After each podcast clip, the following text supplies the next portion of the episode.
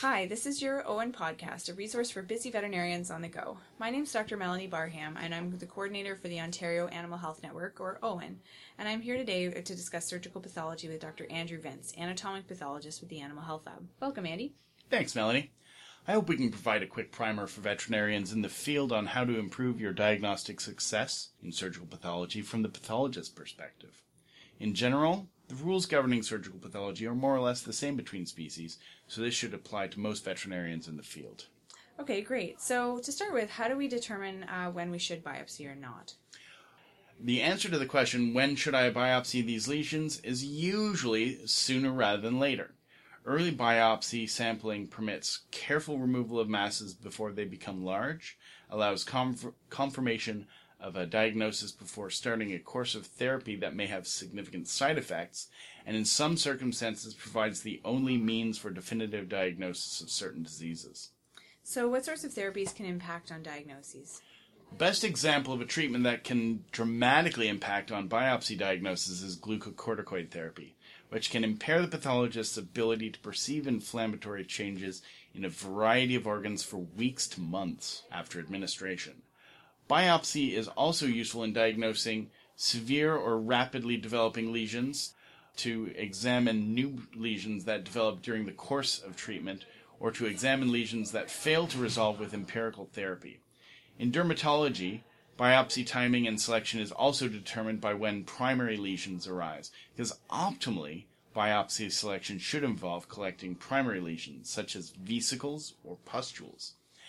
Secondary lesions, such as crusts, can also be useful and should be included where appropriate, but the real target is the primary lesion. Okay, and surgical biopsy isn't uh, limited to the skin, though, and biopsies of internal organs can help with uh, diagnostics of uh, of diagnosis of clinical, radiographic, and clinical pathological uh, clinical pathologic abnormalities. Absolutely. Different types of surgical sampling are more or less useful in different clinical situations and in different organs. And if you're uncertain of when and what type of biopsy you should or should not be collecting, a duty pathologist at the Animal Health Lab is always available to assist with decision making. A good example of this is the use of Tru-Cut biopsies in the diagnosis of liver masses. If the mass is composed of hepatocytes, then the distinction between hyperplastic, benign, and malignant neoplasms is often impossible. Okay. So, is there anything else a vet should consider before performing surgical biopsy? This lead in period prior to sampling is an excellent time to collect digital photographs of the lesions you're sampling, if that's applicable. Pathologists are happy to review digital photographs of gross lesions, as the gross burns can often be very helpful in diagnosis. And for us, these uh, photographs can be emailed to ahlhisto at uoguelph.ca. Okay, and most labs would accept pictures, and, and actually, I guess um, there is actually a podcast that we've produced uh, with Dr. Murray Hazlett about how to take the best pictures that will be the most use to your case. So check that out on our podcast page. So, um, what sort of recommendations can you provide for the practitioner who is doing the biopsy, like during the actual act?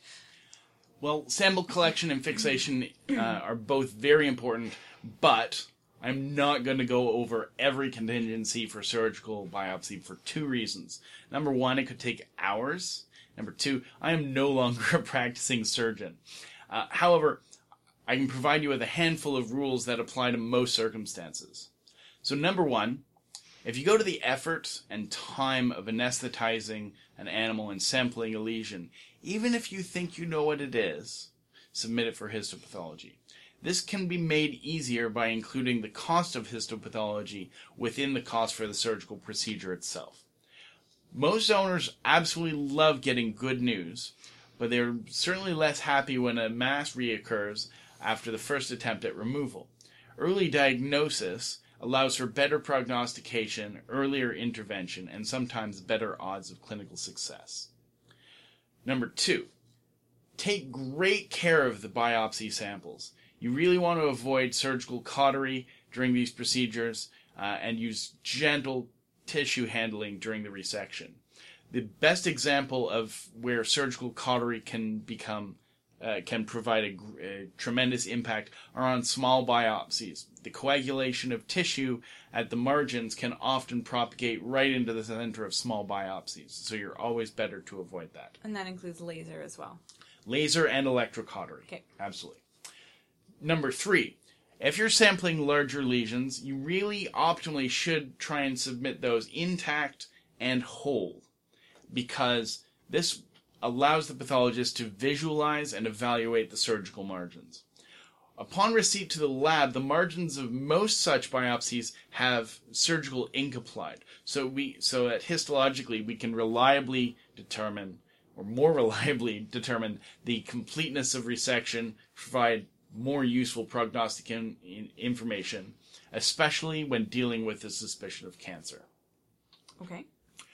Number four, where appropriate, collect multiple samples. Uh, best examples are with uh, skin disease, if you're collecting endoscopic biopsies, or if you've got generalized liver disease and you're in there taking small biopsies. If you do collect different types of lesions from different sites, such as, say, multiple skin masses, submit those in separate jars of formalin, uh, label those with the anatomic location of the biopsy so we can report back to you specifically where each individual lesion is located. That's where I guess being prepared with lots of jars uh, in your truck or in your clinic is a good idea beforehand. Absolutely. The, the the worst story that we end up seeing is where you know three or four biopsies of multiple skin lumps are taken off and they're all submitted together in the same jar and unfortunately uh, you know, three out of four of them will turn out to be uh, sebaceous adenomas, and one of them is uh, an intermediate grade mast cell tumor. Uh, and you cannot tell reliably which one of those is um, is the mast cell tumor, and which, and thus wise, not sure where it's going to recur, where any revision surgery might be necessary. Hmm. So, number five, in cases where an infectious etiology is even remotely possible, especially with dermatopathies, consider taking an extra punch biopsy or a, or even a segment of a larger biopsy and submit that fresh. Don't put it in formalin. Uh, place it into a sterile Whirl-Pak type bag or a serum tube stored at 4 degrees Celsius so that should there be a concern for uh, for an infectious agent, you can pursue further microbiological testing.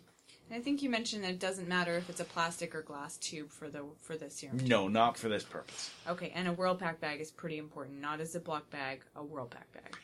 Ziplocs are for dinner, and Whirl-Paks are for samples. I don't need anything out of a Whirl-Pak. Okay. Uh, so, uh, number six, careful fixation is important, uh, and this means you want to have at least a 10 to 1 ratio of formalin to tissue. Um, it is extremely disappointing to the pathologist, the clinician, the client when underfixed tissues lead to complications in diagnosis. Uh, in a in a similar vein, an unusual problem that we deal with in much of Canada is uh, the risk of formalin freezing during the winter months. Formalin freezes at the same temperature, roughly, as water, and so uh, in in un, um, unheated or uninsulated uh, trucks, they they will sometimes freeze solid. Or even, I guess, when your sample's waiting for it to be picked up by the courier or something. Uh, quite possible. Yeah. You can avoid this by adding one mil of ethanol per 10 mils of formalin in the jar. So that can be just rubbing alcohol or, you know, just Absolutely, alcohol. absolutely, and it makes no uh, has no significant effect on the fixation of the tissues. Awesome. Um, number seven, large volumes of formalin really aren't best for shipping because of the contamination risk associated with spills. So if you have a large biopsy that you want to ship, say perhaps a large resected mass or an amputated leg, the entirety of a spleen, you can actually fix it in formalin in the clinic for one to two days before you ship it the large biopsies can be partially transected in one or more sites to allow fixation of the core of the biopsy, but you want to take careful steps to avoid to, to keep the surgical margins intact. The best example is uh, removing a skin mass. You can actually cut into the mass through the epidermal aspect, keeping the deep margins intact and allow fixation of the deep, of the center of the mass. Once fixed, that sample can then be removed from formalin, wrapped in formalin-soaked absorbent material, such we typically use a paper towel. Uh, then that is then triple wrapped in plastic bags and then sealed and shipped in a hard plastic container. Hard plastic container is important because if it's not in a rigid in a rigid container, it runs the risk of being smushed, and then there's often not much we can tell you about it. And Num- also, kind of the wide mouth is pretty important. Absolutely. So you want to really want to use a wide mouth container if you are submitting uh, larger volumes of formalin.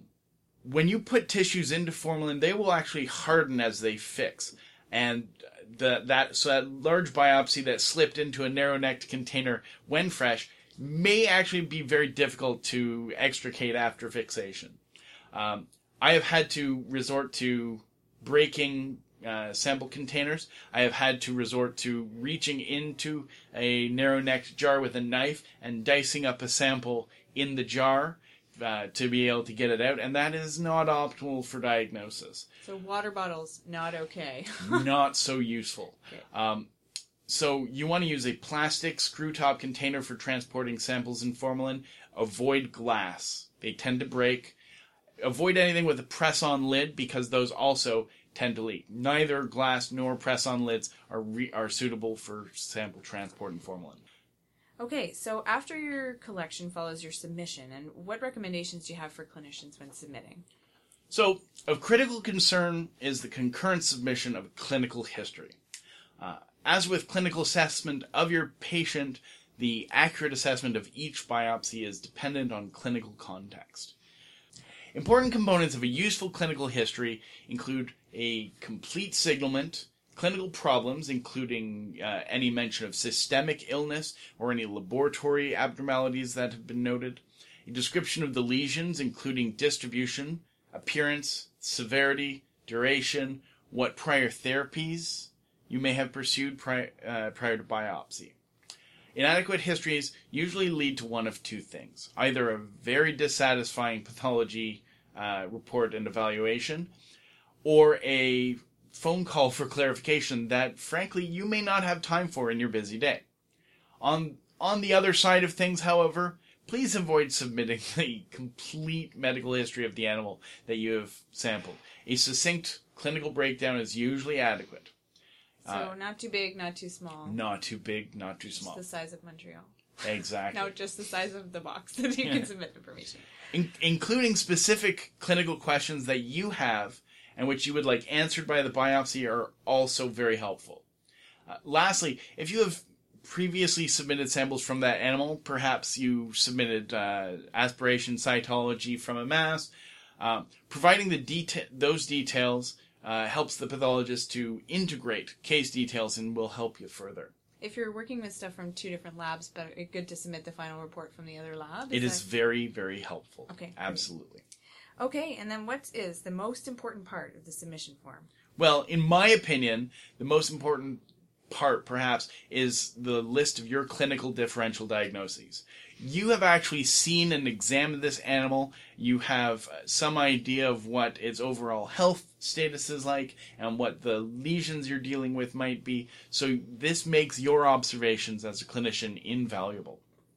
Okay, so what happens to my sample after submission?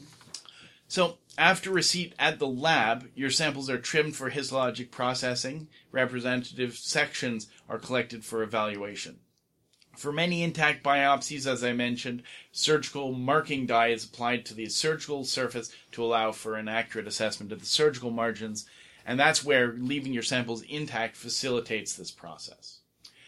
The pathologist then interprets the histology under a light microscope may make it uh, get additional opinions from other pathologists, formulates a report with a description of the lesions, a diagnosis, and some form of interpretation to help put the lesions into clinical context if possible. Uh, some of these uh, reports may include recommendations for further testing, such as special or histochemical stains, such as immunohistochemistry to evaluate for the presence of infectious agents or to try and narrow down the cell types involved in a specific neoplasm. Uh, in the context of some tumors, pathologists will typically try and grade the mass if a scheme for grading it is available, as well as evaluating the completeness of surgical resection. However, keep in mind that if the final report does not make sense in light of your clinical presentation, please call and talk to your pathologist who interpreted the samples. Okay, so really, uh, the report can be just the start of a conversation. Absolutely. Absolutely. All right, so yeah, I mean, it seems like surgical pathology has a lot of has an awful lot of uses. Used wisely and widely, surgical pathology is one of the most powerful tools in the veterinarian's toolkit. But success really depends on clinical decision making, sample technique and submission, and a clear and concise communication between a pathologist and the lab team and your clinic. Your surgical pathologist can be part of your clinical team, improving your odds and options for diagnosis. Okay, thanks so much, Andrew. Uh, this has been your OAHN podcast. Have an absolutely fabulous day.